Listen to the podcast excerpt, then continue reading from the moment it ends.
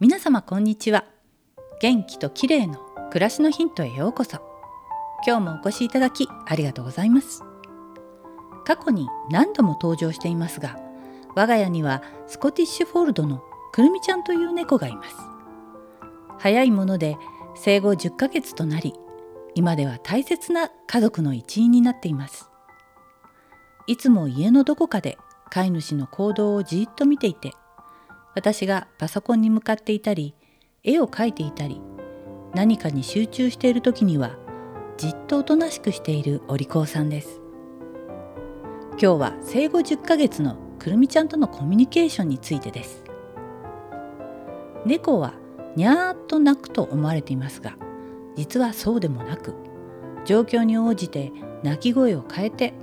感情や要求を上手に飼い主に伝えようとします。最近はだいぶ猫とのコミュニケーションが取れるようになってきました。くるみちゃんはスコティッシュフォールドという猫種のせいかあまり大きな声では鳴きません。生後間もない頃は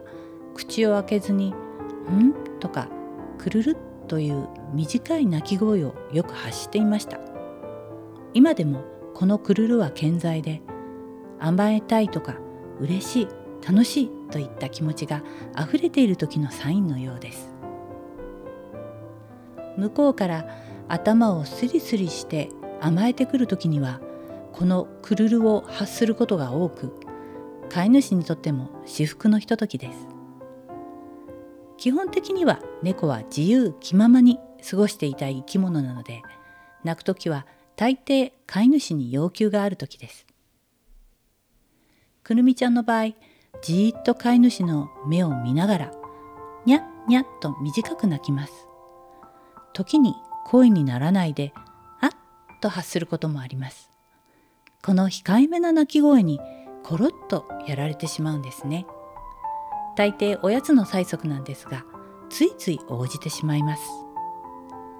毎日猫の要求に応えながらいろいろとこちらからも話しかけているんですがどのくらい理解してくれているんでしょうか？